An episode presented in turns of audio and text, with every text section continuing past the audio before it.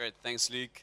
Okay, so we are doing Word Month, and uh, we're going to talk about a, a controversial topic tonight. Um, who of you love controversial topics? okay, great. So I want you to open your Bibles and go to Luke, Luke 16, verse 19. And what we're going to do is you're going to group yourself into a, get yourself into a group of four and I want you to read one person, choose one person. First, just greet the people in your group. So there must be at least one person that you don't know in that group. And then somebody, somebody that has a beautiful voice, they're going to read Luke 19 to 31. So obviously, try and do it in English if there's people in your group that, that can only understand English. Okay? So you can, you're allowed to move the chairs, groups of four or five as long as you can hear, then it's fine. Luke 16, verse 19. And then you ask the question while, while, they, while they're reading, just ask the question what is Jesus trying to say? What is he communicating? If you don't have a Bible, if you need a Bible, just raise your hand. Okay, so everyone has a group.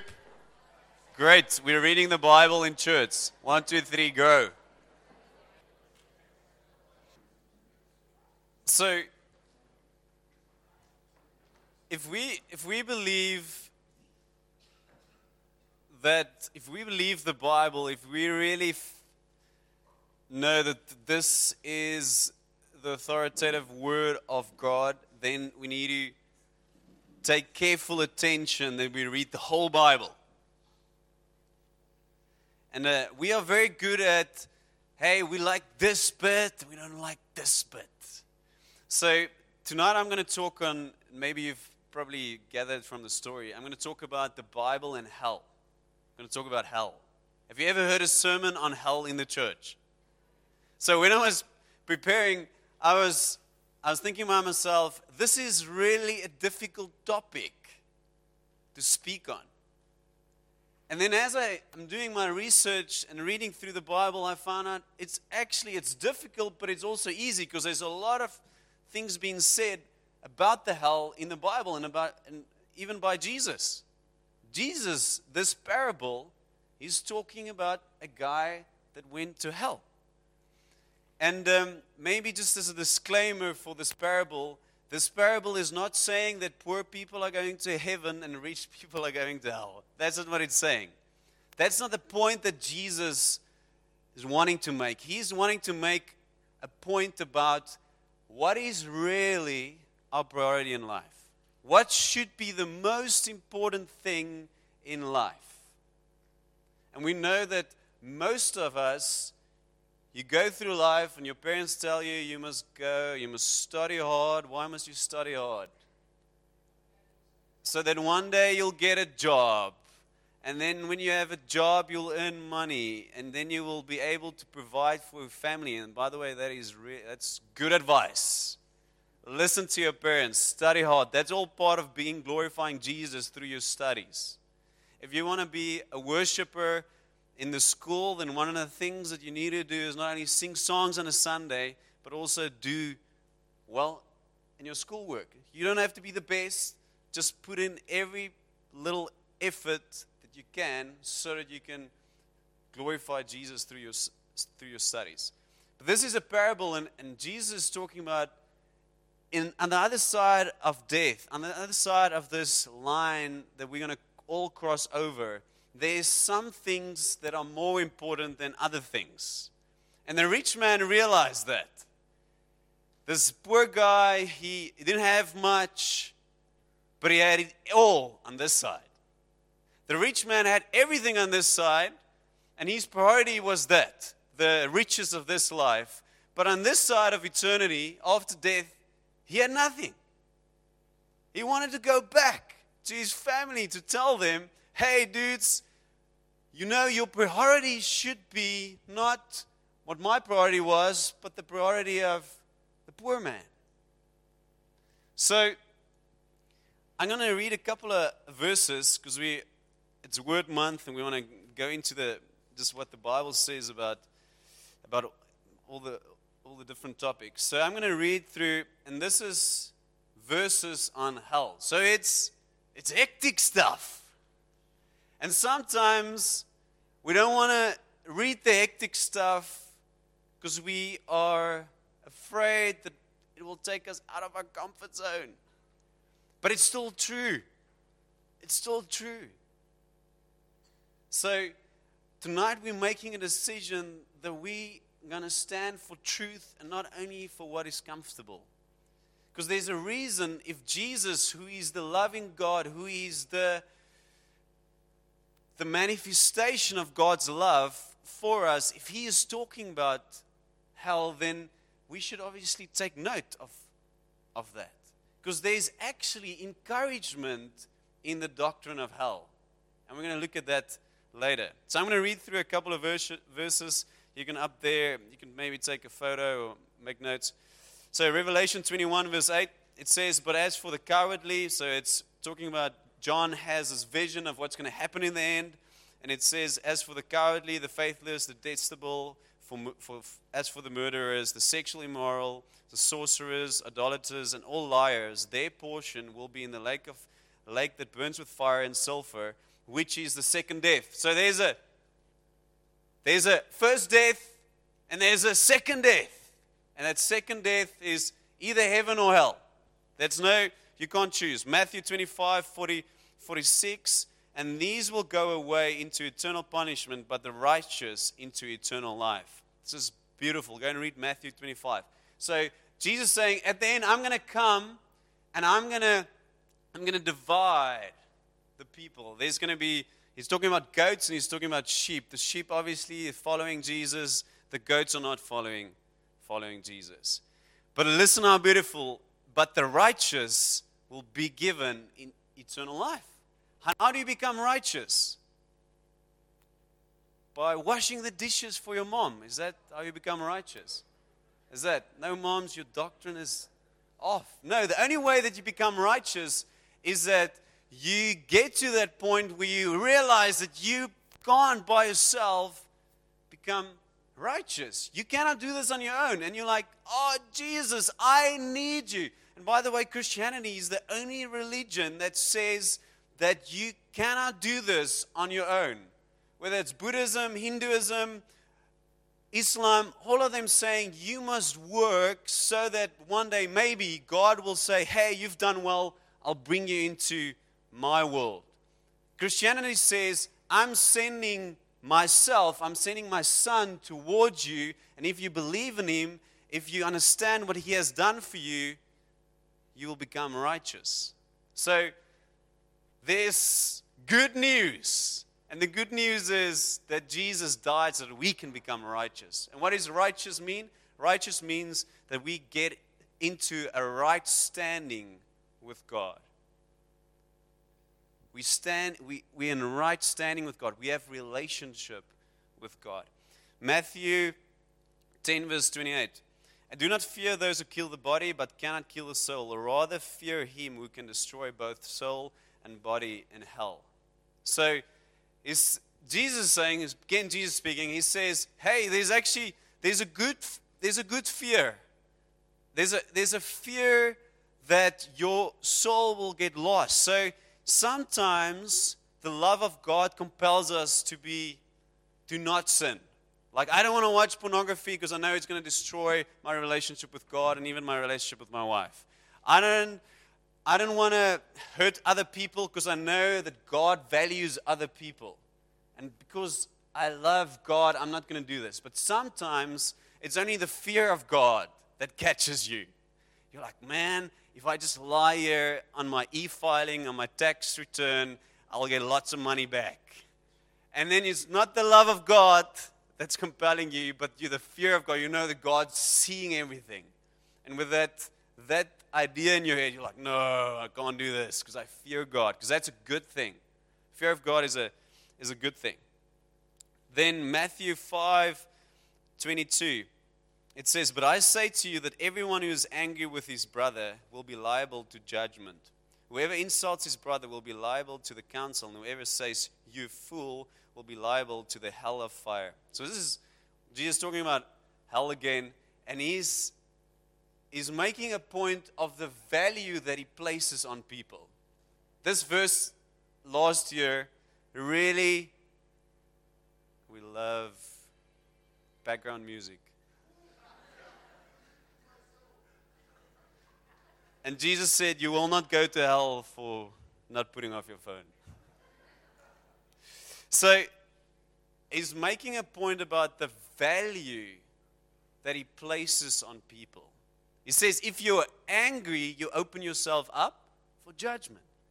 If I go to anyone that I know and I say, You fool, he says, Hey, you must watch out. That will eventually, it could lead to you going to hell. Why is he saying that? He's saying it because if you harden your heart towards people, because that's relationship, the people that we can see, you eventually going to harden your heart to God. And what happens if we harden our hearts to God? Is this we remove away from God. Then Matthew 5 30. And if your right hand causes you to sin, cut it off and throw it away, for it is better that you lose one of your members than that your whole body go into hell. So he's saying, hey, take every measure to be righteous so that you won't end up on this side where the rich man ended up. It's all in the Bible. Revelation 20, verse 15.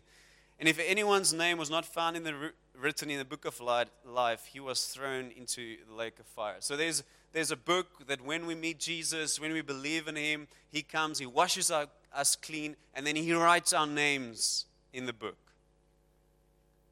And that's a glorious thing that happens when we get born, born again. And one day that book will be opened and it won't say, hey, you didn't do this, you didn't do this, you didn't do this. Maybe the accuser, Satan, because literally the name Satan means the accuser, he will stand there and he would say, Colleen did this, she was a bad mother, she did this and this and this and this.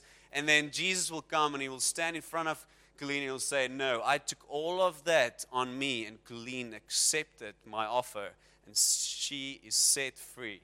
She will go, and her name is in the book of life. She will go to heaven. That's how brilliant and how amazing our God is. Okay, so this is what the Bible says about, about hell. So, yeah, probably here's your question 1 John 4, verse 18 says, God is, anyone know? Love. So, how the hell did a loving God get to a place, or how, how did Jesus then communicate about hell, but he's loving? He's, there will be people ending up in hell. That's what he's clearly saying in the scripture. How did that happen? So, have you ever thought about that question. Questions, by the way, is really good. You must ask these questions. Start with asking these questions to God. Say, God, I don't understand. I don't understand the Bible. I don't understand this. Speak to Him. Go to, go to people that you know that, that are, that's living the life. Say, hey, tell me what's happening. What's happening in the scripture? So remember the story of Adam and Eve. Guys know the story of Adam and Eve? A classic story of how Eve was wrong and the man just followed. Classic example. My brother usually, my brother says, it's so classic. It's the Eve, the, the lady got tempted by food. She fell for the food, and the man fell for the lady. It's still the same. So, and that was the biggest disaster, the the worst thing that ever happened to mankind was when Adam and Eve chose against God. So now, a question that should arise in, your mind is why and how could they choose against God? So, if God is love and He created us in His image, then we are created in love. And his desire, because He is love, is to have relationship with us. And it's the same with you, a guy pursuing a girl or a girl pursuing a guy, or being in a relationship, you need to understand that love comes from both sides. The moment you say, I love, it means that you are giving them the choice to say yes or no. Like some, some young guy, they come to me and they say, Hey, I've heard from the Lord, that lady is my wife. And I tell them, It's amazing that you can hear God's voice, but that's not how love works. Because the moment you don't give that girl a choice, it's not love. You are forcing yourself on her, and that's not love. Because love, in its definition, gives and leaves room for choice. It is so important.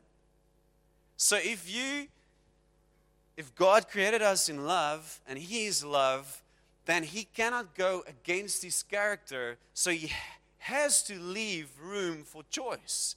And I know because sometimes I look at my kids and I can see, whoa, they're going to make the wrong decision. They're going to fall off the bed, like the other night.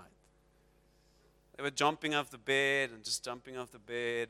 And we were sitting in the living room. And then suddenly we just heard a scream. And, and often we hear, hear scream, screams in our house. We're like, hey, they're just playing, they're just playing. And then Nicholas came in running and saying, Papa, Mama, Eva, gooi op. Eva is vomiting. And we're like, whoa, Jacques, we need to go.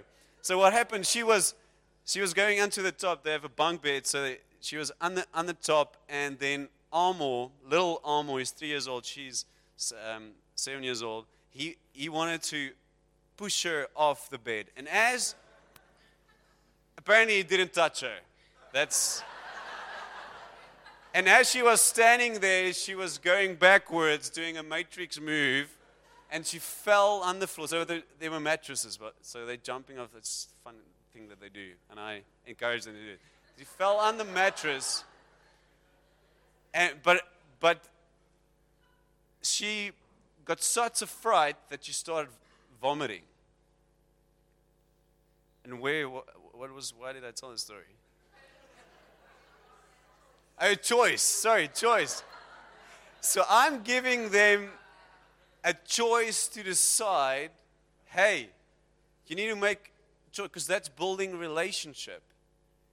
Have you ever been in a relationship or maybe in a situation where you have a boss and the guy is just micromanaging you or your mom or your dad's like, you need to do this, then you need to do this, then you need to do this, then you need to do this, then you need to do this eventually, eventually you're going to feel like oh, there's no relationship. I'm a machine in the house, and I'll do what she says or he says, but there's not, I don't feel the love. And sometimes, hey, by the way, you need to just eat it up and you need to say, hey, I can learn from him or I can learn from her, from my mother, and you, you'll continue, and eventually the, the relationship will, will happen from that place. So, love by, by definition, it involves choice. And that's where the problem came in. Adam and Eve chose against God. So if you, when you choose against God, so you're thinking you choose for sex, or you choose for drugs, or you choose for just enjoying life, but you're actually choosing against God. So that opens you up to the other party. And the king of that party is the devil. So you're not in the kingdom of God because you're not pursuing God, you're not allowing Him. And outside of the presence of God is that is hell. So hell, in its definition, it's not any a burning like a f- fire. And there's a lot of people that write about it and they go into deep theological discussion about what hell will look like, but nobody that we know has been there because apparently you can't come out of it. So I don't want to go into that. All I know is that if God is not there, then that is hell. And in, in our world where we live, before we cross the line into eternity, we're already into eternity. When we cross the line, when we die, there's going to be a place where we are separated from God. So, in this world, you are created in His image. you have a form of the presence of God. Even if you're an atheist, they experience God. They have, even in when, for instance, ISIS, there is godly things happening in ISIS. They need to at least trust the guy who's shooting with him. You understand what I mean? There's trust. There must be trust. But that is God. If you remove God, there's no trust. If you remove God, there's no relationship. There's no love. There's nothing of God. And that is the definition of, of hell. Is we are completely separated from God. So God, loving God, hell was never meant for, for us. It was meant for the devil and his demons. But if you are choosing against God and choosing for the kingdom of the devil, that's where you're going to end up. And that is true. That is the truth. It is, I don't understand, I don't know what's how it's going to play out into eternity because my mind's not big enough, your mind's not big enough. But all you know is that we have a decision to make, and that decision is to know Jesus and to follow him and to live in His grace and His love and in His mercies and not trust on our own ability to be righteous. Amen. So, how does the doctrine of hell, what I'm talking about now, how does that help us? And I'm going to use, I'm going to just point out two things. Let's grab something here. Can I get a chair? Say, you board a plane and you're sitting there and the air hostess come and she says hey um, can you just you need to wear this while you're sitting so you're like okay great your mom teach you taught you to be submissive to aerostasis. so you're like okay great I'll, I'll sit and you're like oh man this is so uncomfortable I can't really watch the movie i'm just I need to pray the whole time or something because I'm just down here. The brace position. And then later on, when the, area, the airplane is in the air, you're like, no, I'm just going to take this off. Like that. You leave it there. But say the air comes to you and, and she says, hey, Amo, can I tell you something? It's really serious. This airplane's going to fall. I spoke to the pilot. This, it's not a bag. It's not a normal bag. It's a parachute. It's like, great, thanks. And you look around, you see nobody else has parachutes. And you're like, wow, man, favor. And you're like sitting there. What's going to happen? You're going to go like, oh, man, I'm, I'm wearing this. I'll watch the movie like, I'll deal with the neck pain. Some people are going to come to you hey, isn't that uncomfortable? And you go like, yeah, it's really, it's uncomfortable. But what you don't know, I know something. You can see what's happening. In the first instance, you didn't know why you need to live within the limitations of the kingdom. You didn't know that. So you're like, oh man, I'll, I'll just do whatever I want. I, am not going to read the Bible. I'm not going to study the Bible. I'm not going to fellowship only with or, or get good friends and, and follow. I'm going to just live my life, do whatever I want to do. I don't like being uncomfortable because Christianity is sometimes really uncomfortable. It is. Have you ever just walked past somebody or knows you, you know somebody is going is not far from God, it is uncomfortable. Because God's heart for that person is just in your heart. And you're like, no, Jesus, that is so uncomfortable. Sometimes you need to say no. Yesterday, tell you examples. So yesterday, I just I wanted to watch the rugby, and it's already nine o'clock in the, in the morning, and I'm like, oh man, I'm just gonna illegally stream rugby. That's what I'm thinking. I'm your pastor. I'm just being honest here. I'm illegally gonna stream. I know you can do it. I've seen it. People have showed me you can do it. So I'm on the internet. I'm like boom, boom, and I hear God saying, "Almo, you're preaching about hell tomorrow." The fear of God comes on me, and I'm like, "No, I'm gonna be a follower of Jesus because I know that if I tell you that I stream illegally, I stream rugby illegally, you're gonna go, "Hey, yeah, maybe that's not the worst sin that any pastor has ever committed, but I trust you less." Is that true? If you know that I am not doing or my, my um, tax returns in, in, in uh, the way that I should be doing it, you're going to say, hey, I trust him less. So sometimes it's really uncomfortable to follow God because you need to do the right thing, even when nobody is looking. And that's where I had such a good example in my dad. So, what my dad would do, we were, we were mountain biking in a, in an area, and you actually needed a permit for that. So, and we we went. So we did a. It was had to go over the mountain. There's a different route that we follow, and it was so easy for us just to go out, just to go out to the main road and not go to the office and pay our um, whatever the permit cost.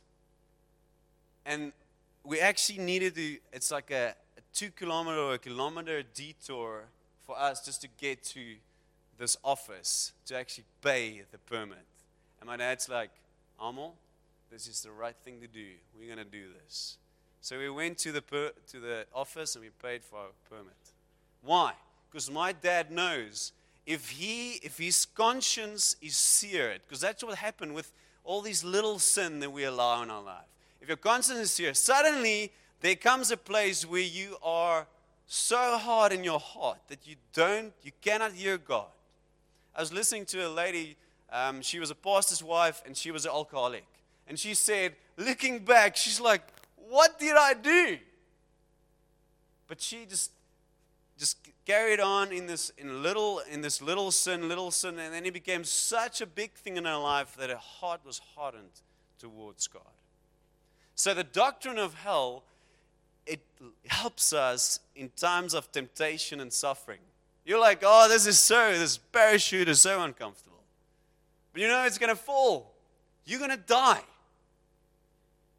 And then you will never regret on this side of death. You're never going to regret that you did the right that you did the right thing. Never.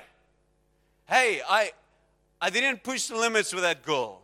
I didn't push the limits with with my rebellion or you're never going to regret that. Or I treated that person badly. I, you, hey, yes, that guy is arrogant. Yes, he's, man, I just don't like being around him. You're never going to regret being kind to a person that you actually dislike. Never.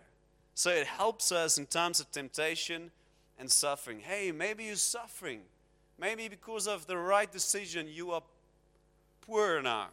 Because your tax return, you filed it in the correct manner, and you now oh, owe SARS five grand or 30 grand.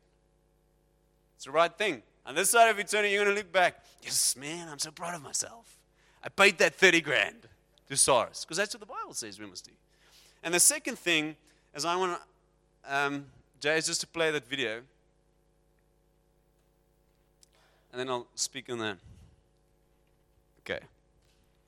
So the context of this guy's an atheist and he's an entertainer in the USA, and um, he was handed a Bible at after one of his shows. So he's an atheist, and he's he's telling the story of how the love of this guy in this guy's eyes just really it, it struck him.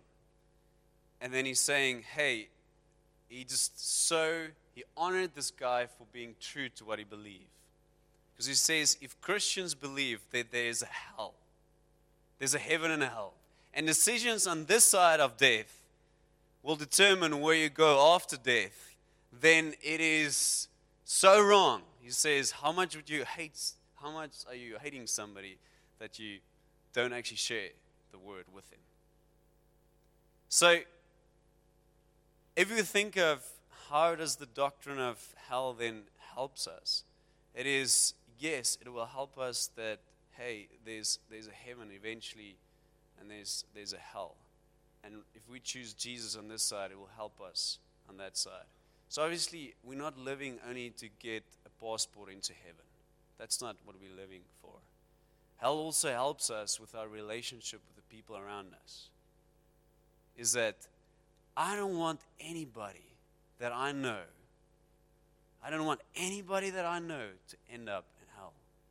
I want us to be a church that makes it really difficult for anybody that in George to go to hell. Because we are so loving, we are prayerfully considering where we should evangelize, we are thinking of how we can get people into church, into small group. We are praying for that. We are confessing and telling them how we have been set free of stuff so that they can come to Jesus. Yes, the burden is not on us. The burden is not on us to save that person, but we do have a responsibility to tell people. That is what God has called us to.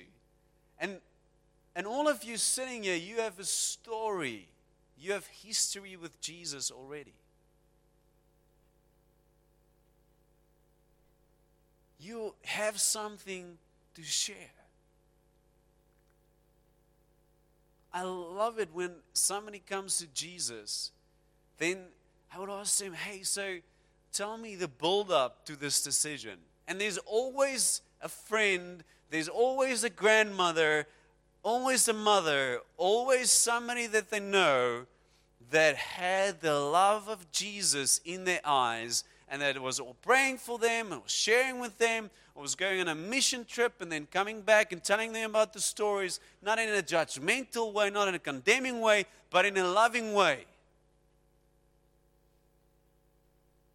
The reason why I want to share with everyone and everybody is not because I want to feel better about myself. The reason is because I have the love of God in my heart.